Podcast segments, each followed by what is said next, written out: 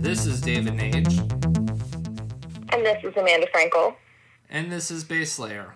Uh, for our third episode, we are lucky enough to have the founder of Solana, Anatoly Yakovenko. Anatoly uh, came from uh, Qualcomm, where he spent uh, over a decade building out the kernel systems for the flip phones that we all use for many, many years. And Solana is addressing the transaction per second uh, issue that Bitcoin, Ethereum, and some of the other uh, cryptocurrencies uh, have been trying to address as well too. I think it's super interesting what they're doing over there, Amanda. What do you what, what, what do you think? Yeah, I think proof of history is really interesting. So um, that's kind of their new method for being able to handle high transactions, which Anatoly will get into more detail for. But um, the idea of being able to order transactions and tell how long um, it's been since two events occur as kind of a way of validating transactions is super interesting. So I'm excited to get into it. Yeah, the transaction per seconds that they're that they're talking about, you know, getting to seven hundred and ten thousand transactions per second, comparable to you know Bitcoin, Ethereum. I think it actually, you know, if it's if it's real and it, it actually is uh, viable, it gives them the opportunity to have real commercial viability out there, uh, comparable to some of the other um, proofs out there, like uh, proof of stake and proof of work. Yeah, definitely. So I guess that's um, the golden question we ask in crypto is the, the if it's real question. So I know we've both spent a lot of time getting into technology. So let's um, kind of dive into this with Anatoly and see where the rabbit hole leads. a quick word from our sponsor after Amanda gives our usual um, notice of uh, this not being investment advice. All right, guys. Uh, remember, none of this is investment or legal advice. It should not be construed as such. Do your own research.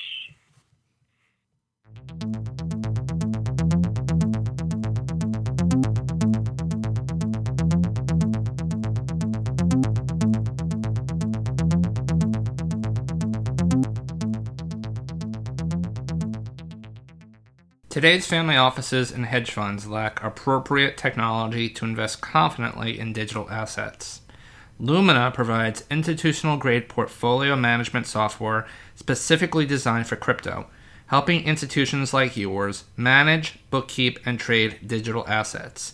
Use promo code BASELAYER for three months free. Sign up at www.lumina.app.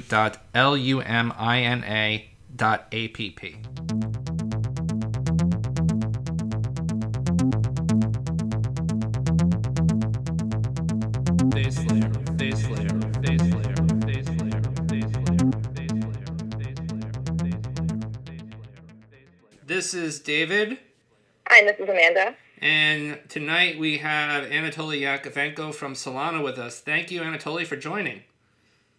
Um, thank you. Glad to be here. Uh, so, Anatoly, I think it would be great um, if you could just give us a little bit more about your general history, um, as well as how you got into crypto and how you started Solana. So I spent most of my career at Qualcomm. Um, if you guys ever had like these old CDMA phones, the flip phones like a Motorola Razr, um, they ran this operating system called Brew um, that Qualcomm built um, and sold to Verizon, and Verizon kind of rebranded it.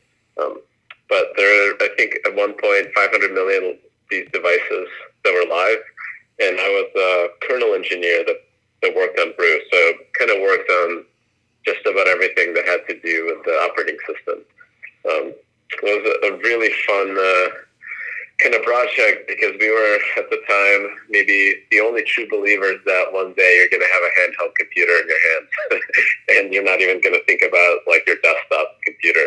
Um, and we hit, we actually hit two billion application downloads before there was even an iPhone. Like so, you know, if people kind of think about the, the the mobile handset, right? People think about the iPhone as the main one. We actually built out and made all this stuff work, and were very successful um, before smartphones came around.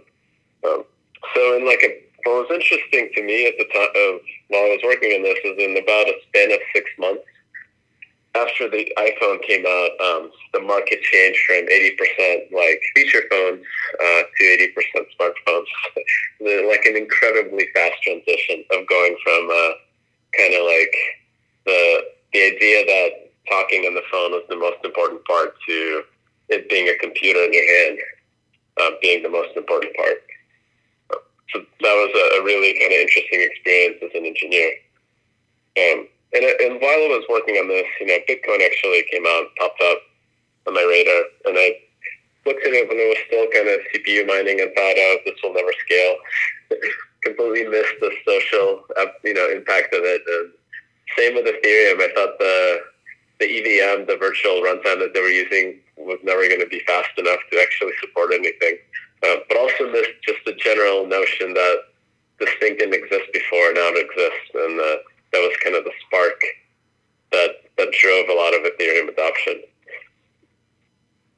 And um, kind of you know continue working on operating systems. I ended up in uh, San Francisco working on some dis- distributed OS parts and components. Um, and in 2017, there was this like explosion of ideas in the space. You know, there are people building like DAGs and like crazy ideas like IOTA and, uh, you know, just about everything under the sun. And I started reading papers because, um, you know, it's kind of what I do in my free time. Uh, kind of really getting into the um, the things that people were trying, and it kind of started. You know, my my brain started going, and I was thinking about the how like we actually scale wireless networks, um, how we you know, efficiently use spectrum. Um, all these things are based around um, dividing that resource, um, and a lot of times dividing it using time. Like like TDMA, time division, multiple access is kind of like the first modern, like global wireless protocol that came to existence. Existence. So one day I had too much coffee, and kind of this idea of cryptographically encoding passage of time as data kind of came about and uh, that was it. That was the start of Solana. I love how we started with Motorola Razrs, which is just funny for me because that was my first cell phone was a pink Motorola Razr, um, and I was very proud of having it to you know pr- proof of history and the development of um, decentralized infrastructure. It's kind of you know it, it, seems like those things mentally when we reflect on history are so far apart, but um, it's, it's really not that much time that's passed. Yeah, uh, you know, wireless networks are like the largest network we have actually, and like very adversarial. Um, there's, you know, there's companies that are paid for, uh, you know, like public companies that build software and hardware to try to break into them. so it's a it's a fun uh, fun environment to work in, and like in any part of it. I mean, back in those days, it was you had to cram a lot of functionality into something pretty small, and you also, you know, today, you know, if I need a new iOS update, my iPhone automatically tells me that, and packets of information and data immediately kind of float come floating into my into my into my room into my phone. How did it work back then? I imagine having to do updates um, were. Uh, well, you could do updates. Actually, like you know the but um, we like build the operating system to run on like the 16 meg, uh, 16 bit, um, very low power ARM chips that could that were running at like 200 megahertz. Um, but that same OS also worked on these like eight core, like 64 bit processors that came out later. Um, so we were very resource efficient about how everything, how the software was built. What's interesting is right is blockchain, like especially Ethereum, is this idea of a, a single computer that is replicated around the world. So I started, you know, as soon as I kind of looked at this, you know, and seriously started designing the software, all my embedded systems experience kind of, you know, came up. Like, hey, we we actually have a very hardware constrained resource. Um, we need to make use of every every bit of silicon we can you know, and, and be very price conscious about how the stuff uh, blows up. So that, that is really, you know, we have a we have a inner project. We have a cool innovation around how to make consensus more efficient. But the real innovation is like what I call blood, sweat, and tears engineering. It's really optimizing over the, like the final bits and bytes and aligning like all the memory accesses, making sure that the software is not doing things that um, make things slow. It's it's very hard. it's, it's, by hard I mean it's like very very time consuming to do all this analysis and like really drill down to see where things are inefficient. So maybe you can talk to us just how did so you, you brought it up briefly, but how did this notion of proof of history come about? Where did it you know where did that you know we've we've seen proof of work, we've seen proof of stake, um, you know we've seen DPoS, but where did proof of history kind of come about? How did you come across that? So um, kind of the name came out of the the notion that um, so you know the idea of like introducing time um, into this distributed permissionless network. That was really kind of what, what started me down this path. And the reason why you want time is um, of intuitively imagine I'm sending messages to many different people, and these messages arrive out of order. And if they could trust the the timestamp, like the clock in that message, um, everybody could order them exactly the same way, and they could come to the same conclusion about what these messages are, are telling them. And they could do this without talking to each other. So that's really the core optimization. Like what makes things fast is when we can use time as a as kind of a, a global reference point in the system. Um, so adding a source of time was really what I was trying to do, and there's different approaches, and all of them, I think, up until this the proof of history, required uh, a, a certain level of trust in the source of time. Like you could trust, you know, atomic clocks, you could trust GPS, you could trust, um, you know, cryptographically signed, you know, timekeeping services.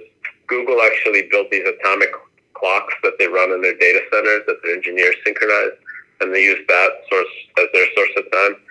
But none of this stuff really works in a network that, um, like blockchain, like a distributed, decentralized, permissionless network, where you know, you kind of treat everybody else in the network as a, as a potential threat. So eventually I just kind of was thinking about how Bitcoin works and how it's a, it's a way to mine, um, like a way to, to prove that um, you have a certain amount of resource by solving this puzzle. And what you're really proving is I have like access to this much computational power and this much, this much electricity to run it. And those are very physical, physically based. They're they're really grounded in physics. You can't really cheat them. Um, and the only other resource I could think of again was time. And I started thinking about, you know, how do you mine? how can you mine time? Well, it turns out you can use the same technique that proof of work uses, but um, do it in a way that cannot be parallelized. So there's no way for you to take this computation and make it run faster by using uh, more computers. So given that, you start generating this data structure that can only be done by a single machine, single thread, single core um, at a time. And this data structure becomes a water clock. Um, and as this data structure grows, you know, your water level rises, and that's your uh, point of reference in the network is the size of this data structure. I think that's really important because there's a difference there between, you know, proof of work, which is you want a lot of compute power, you want to have the cheapest energy. With proof of stake, also, it's about the nodes, and it sounds like there's actually you sort of plateau with proof of history if you get to X percentage of nodes out there, it actually starts to not have an incremental value. Is that correct? Um, well, so there's two kind of things with uh, with node count. Is nodes nodes kind of give you this decentralization uh, aspect that if the parts of the network disappears, that because you're so decentralized, you have so many computers in the network that um, out around those problems. You know, like the system keeps going even though part of the network is gone. Um, so for us, what doesn't degrade um, is how fast the network synchronizes the data doesn't degrade um, linearly with the size of the network. So we actually going to, to our, it's not a deficiency in proof history, it's actually like a, a feature, right? Uh, because of our data structure, um, it self encodes time and events, and those events have now kind of this cryptographic proof of when they occurred.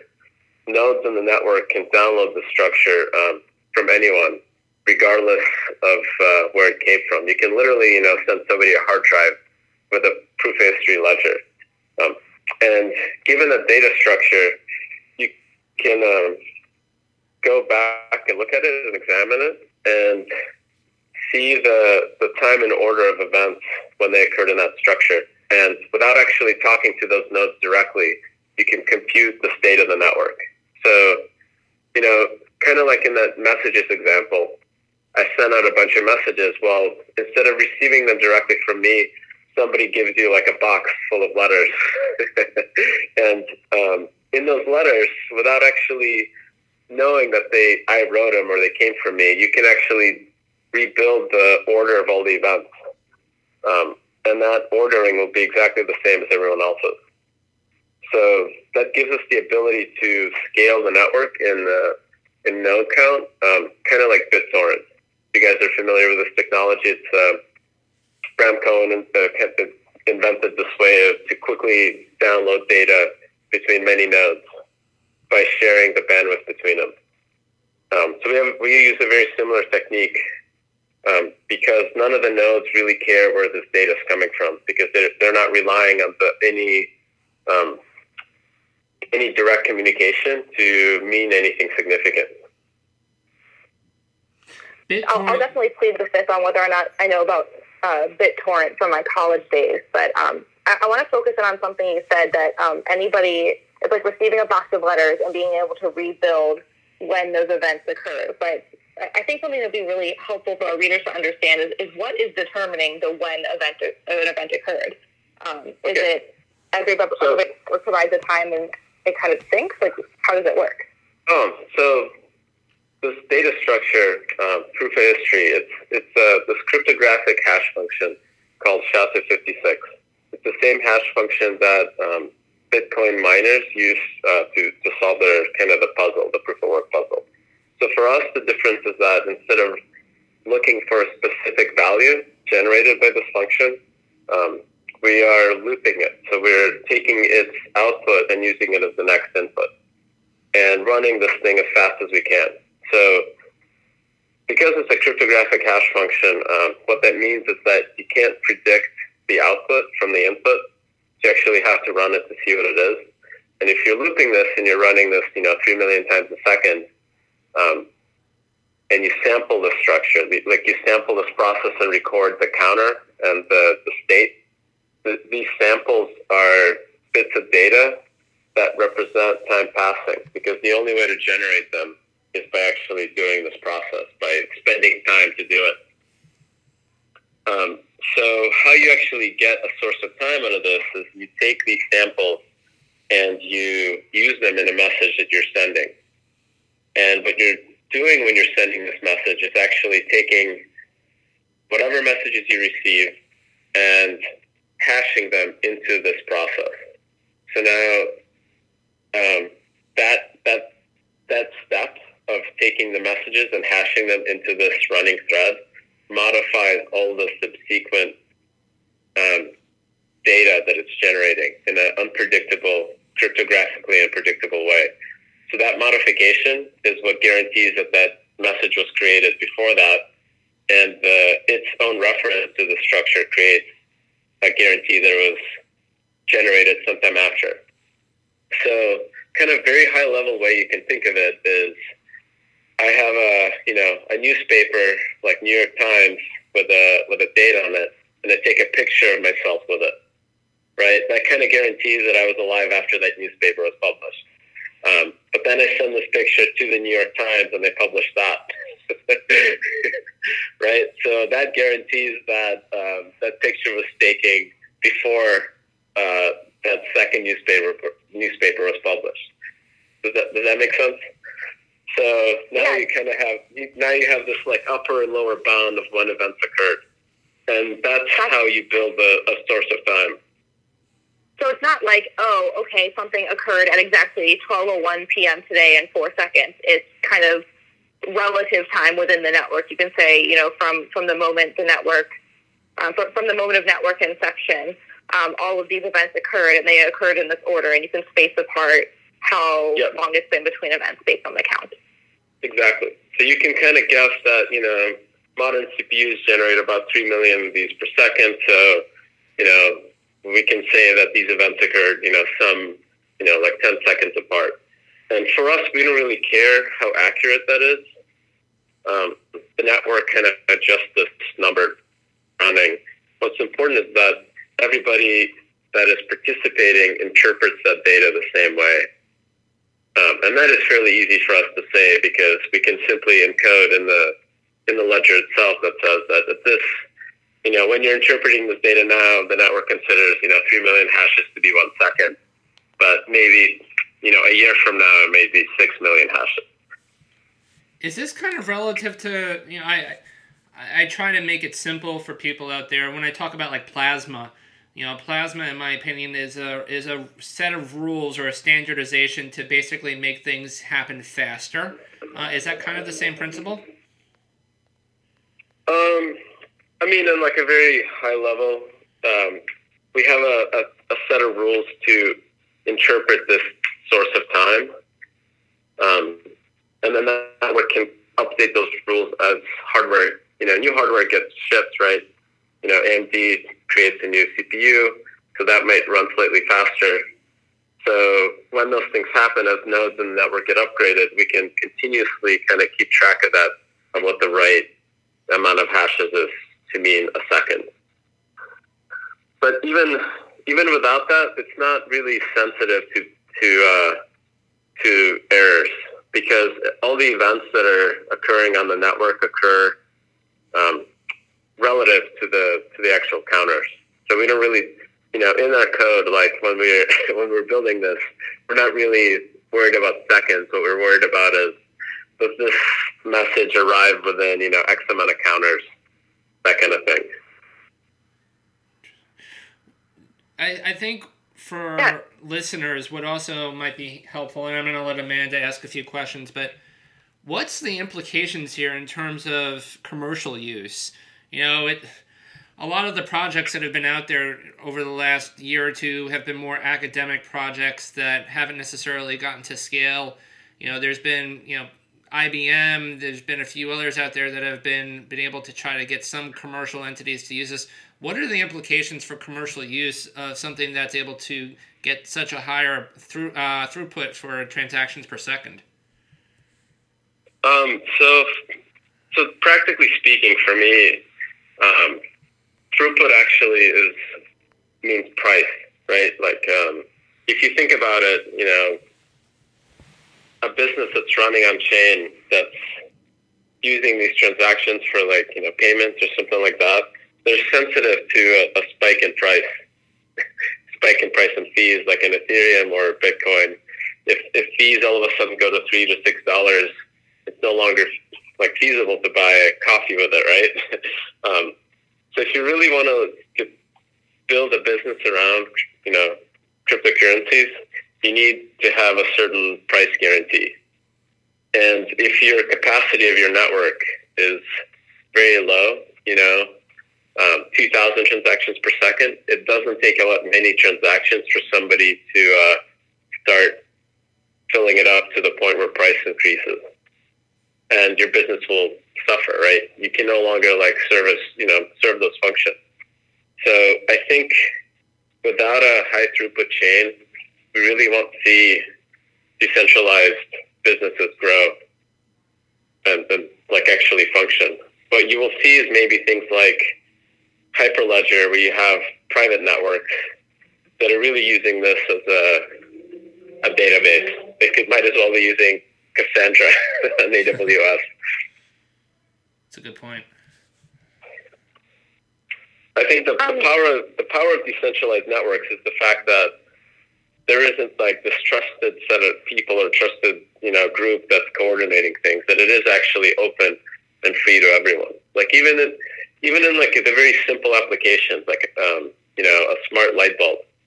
Like if you're if you buy this a smart light bulb today, it depends on some like some company to maintain and run servers to keep updating it. If that company ever goes away, your light bulb light bulbs become useless. But if that was a you know a smart contract in Ethereum and all this stuff was coordinated through a decentralized app, that actually gives you persistence that can function beyond the life of the company that created or their whims to run the software. And I think those products will actually work like intended, right? So I think we've gone through, uh, you know, quite a few benefits of um, proof of history, but I think it would be interesting to talk about uh, a potential trade-off since every system tends to compromise on a few things. So, um, is it possible for the network to be compromised by bad actors in the system? You know, for example, could nodes coordinate an attack to try to reorder transactions? Um, so we are um, just like Bitcoin. We use a, a form of uh, kind of Nakamoto consensus, uh, but it's based around commitment in time. Time meaning number of hashes to a particular fork. So reorder is possible, but it, it you can't do it with uh, more computational power. you actually have to uh, block the network for X amount of time, such that their commitments expire, and then they have free choice to uh, to reorganize. And those commitments grow exponentially as more commitments become available. So um, just kind of like Bitcoin, as transactions get buried deeper and deeper, the ability to reorder them um, get becomes harder and harder and less likely, and harder in terms of time. That literally the network would have to kind of stop for a day to reorder something that was, you know, many uh, many confirmations deep. So this allows us to uh, to function in case of uh, catastrophic events. You know, like Yellowstone blows up, the system can can actually continue running. But in the practical sense, it means that um, reorder becomes very difficult to happen with it, um, as soon as the transactions are buried by like you know 30, 30 to sixty seconds of uh, confirmation. If you could, Anatoly, talk to us about how uh, the kind of the incentive model, or how you actually get people to be on the network and uh, you know be a node on the system to be able to you know assist with the proof of history. Um. So proof of history is not a consensus mechanism, right? It's just their way of of keeping track of time in the network. You still have proof of stake that is used for voting. So to kind of like maybe cover some of the the previous question, the, the weaknesses in the network are similar to any proof of stake network where if you acquire enough tokens, you can kind of influence the network. You can start, you know, doing a denial of service or something like that. Um, but um, just like every other proof of stake network, there is a, a reward for being a validator, which means running the code and processing transactions and then committing your stake as a you know, economic commitment to not reorder. Um, so, so those rewards are based on a, kind of a, a staking return. We haven't like fully locked down the actual, you know, direct like exact numbers in this, um, but they're likely to be based on how much has been staked in the network and you know the number of participants, because we want to encourage um, growth we, we actually want a large part of the network to be staked and for us to support many different nodes um, to increase decentralization.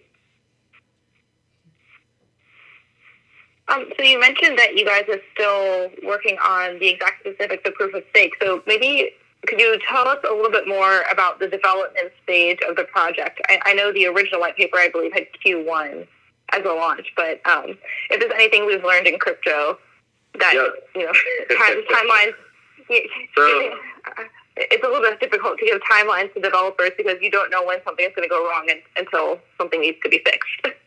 yep. Um, so we've been pretty good about hitting our timelines. Like the first line of code was in February. By June, we had a multi-node testnet up. Um, so right now, we're our, our, work is around essentially making it uh, Byzantine fault tolerant, um, which means dealing with all the fun stuff of rollback, uh, like rotation, consensus, um, while maintaining performance, um, which is hard because every change we make does have a you know impact on performance. Right now, our testnet on the Google Cloud deployment um, on their kind of 800 megabit network can hit about 200,000 transactions steady state uh, per second. And uh, we actually have uh, an SDK um, for building programs locally and you know submitting them to the network to execute.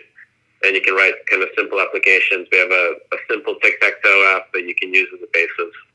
Um, and you know when you run it on our chain, it feels like uh, it's not running on a blockchain, which is I think exactly the goal is to, is to get these systems working fast enough to where you don't really think about them anymore.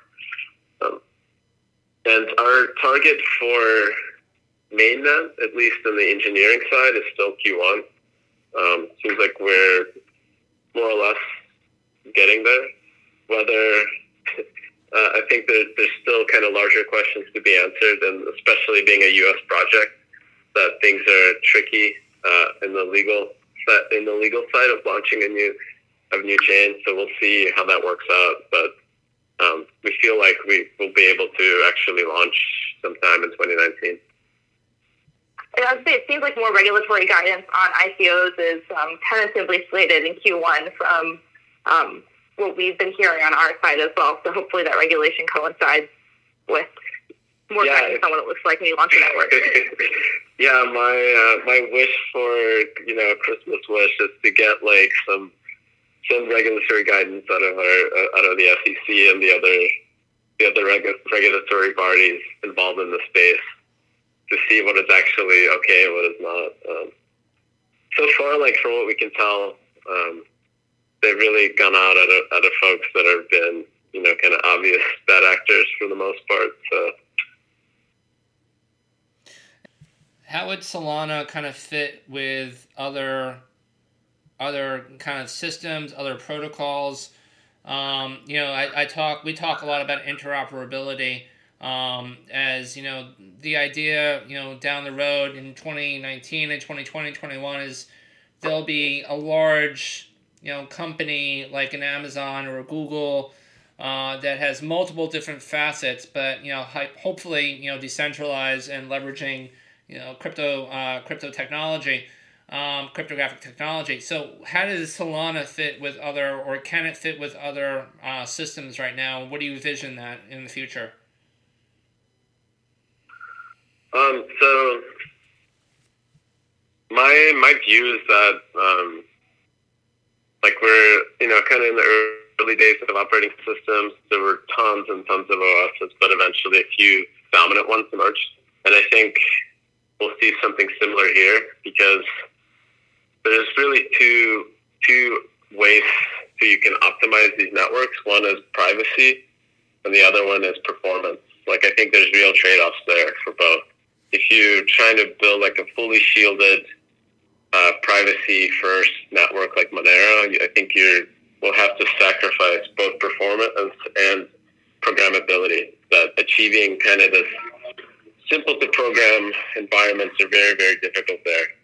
Um, we're kind of taking the other bet is that we can build um, the most performant oper- the most performant you know global operating system we can because you know for us the goal is to go from complete lack of privacy in the internet to going to the, the nominal privacy of a blockchain, which is the 99.9% of privacy like improvement. You know, when you think about um, you know, Bitcoin has allowed us to be custodians of our wealth, right? Like you don't have to store money in a bank. You can actually, you know, self-generate a key pair. You can be custodian of that key pair, that means that you the money's with you. Um, like Google and Facebook right now are de facto custodians of our identities, right? So they kind of know everything about you. Everything you interact with on the internet requires you to kind of log in with Google, log in with Facebook. Um, and in a lot of ways, blockchain can actually solve those functions. But to do that on a global scale, like you actually need a lot of throughput. Um, so we can achieve, I think, a lot of the promise of blockchain by by optimizing on this performance route. Um, but that also means that uh, a chain like Monero, I think, will be more more effective at shielding you for a very simple applications like transferring money around. So that's my yeah, view. Like... yeah, um, I, I, guess I'm counter to this, uh, a little counter to this collaborative everybody will win model.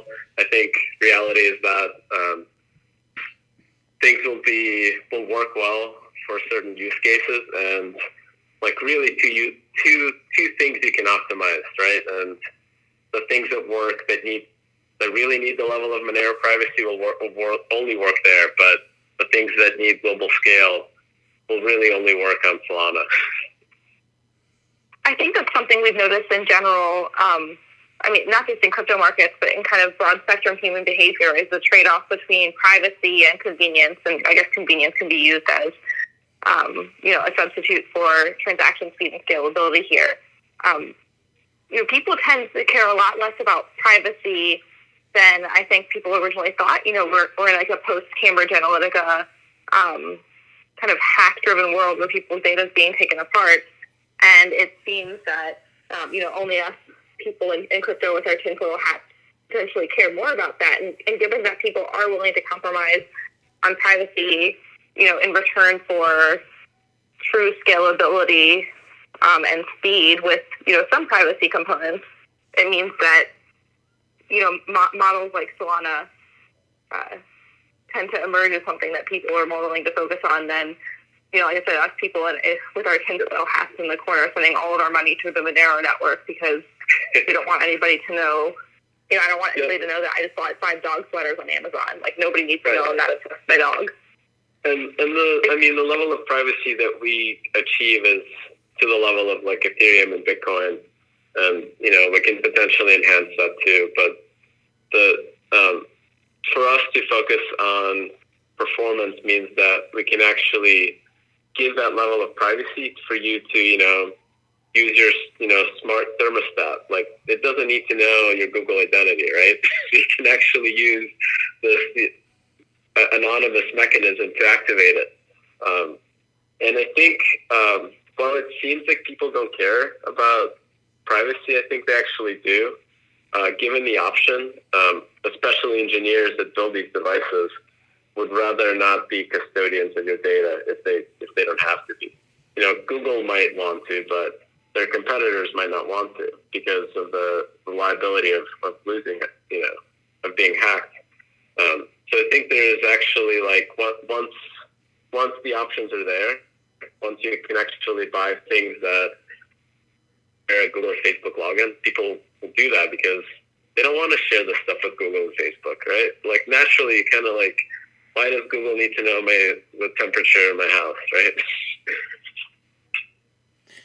I, I think it's you're hitting me on something. I know we're getting a little bit away, but I, I, I put out a, a tweet today, you know, talking about there was this note from USV talking about infrastructure and about this kind of false narrative that we need to have you know, rapid increases in infrastructure. And they talked about how apps come out first or they've come out historically and it drives the infrastructure because it drives the demand. You know, you have the user base who are demanding that this app work better. But I think that, you know, kind of what Amanda was talking about, what you've been talking about now is that I think in this day and age, after we've had phones, you were obviously building a lot of those phones for us for that the last, you know, 15 plus years. I think now that we've become more accustomed to having you know supercomputers in our pockets, that we're really not acceptant of slow and hard to use applications anymore. It has to be fast and it has to be frictionless. So how does you know? Do we need this well, rapid increase in infrastructure to be able to really see crypto grow? I mean, like I, I just call total BS on that argument because the, the whole infrastructure for the iPhone was actually built by me and like my team at Qualcomm. Like we built out these like wireless networks to support data.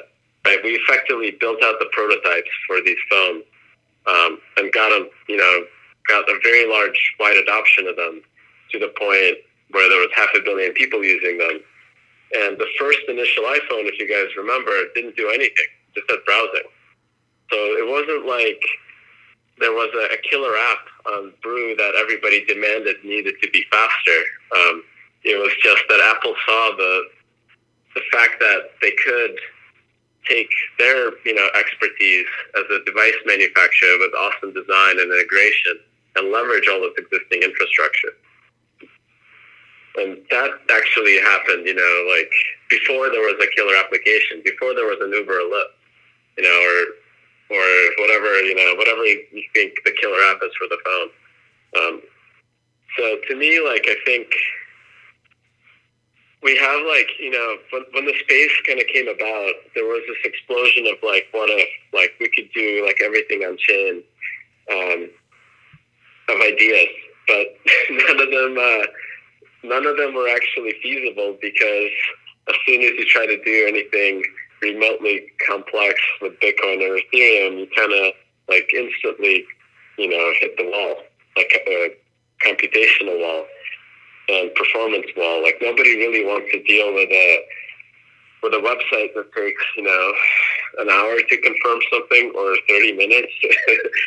um, so for us, like I see, I see that the the people that want to make the space um, a success and want to build on top of it, they're already working on on applications. They're already building everything. Uh, we just actually need to give them the tools to succeed. And you know, if they deploy an Ethereum and it's, they hit success and it's too slow, um, they'll easily switch to Solana because that, you know, going from one to the other, that's just work. You know, that's just coding. Like it's like going from iOS to Android, and in a lot of ways, a lot simpler because the code that's running on chain is really the minimal code. I think I think that's really interesting, and I mean, as the infrastructure in the space, you know, grows and iterates, um, I, I tend to agree, agree with you, Anatoly. Kind of the the way things will build on each other will probably continue along that same line. Um, one slightly controversial thing that we'd like to get into, I think that there's a, a, a big issue and a big narrative recently around crypto projects having issues with capital and liquidity management. Um, I think we also recently that the the biggest developers for Ethereum Classic have shut down due to a lack of funding. Um, so, what are kind of Solana's views on um, capital and liquidity management, um, and, and how are you kind of planning for project longevity through the bear market? Um, we got lucky, I think, uh, maybe because we're the project started kind of late uh, after the peak. You know, by by February and like April, as as we got going with the fundraising, it was clear that I think we hit the peak, and it was we, we you know we had no clue where things would land. So we basically sold things as soon as we could.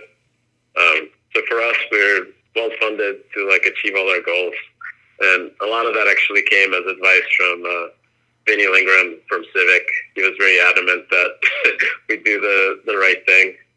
What I was going to ask is that you know you're you're building in this space right now. Obviously, we've hit this winter and it's my opinion. I, have shared it with Amanda and I've shared it with others that we're going to hit a purge where a lot of these projects were raising as utilities and they're actually securities and effectively you know they raised in ethereum and as amanda pointed out their treasury management skills were not necessarily on point and they might have raised 30 or 35 million dollars in ethereum and they didn't dca they didn't uh, you know move to fiat and you know now they're sitting on you know two million dollars or less than that, and they can't really support their infrastructure.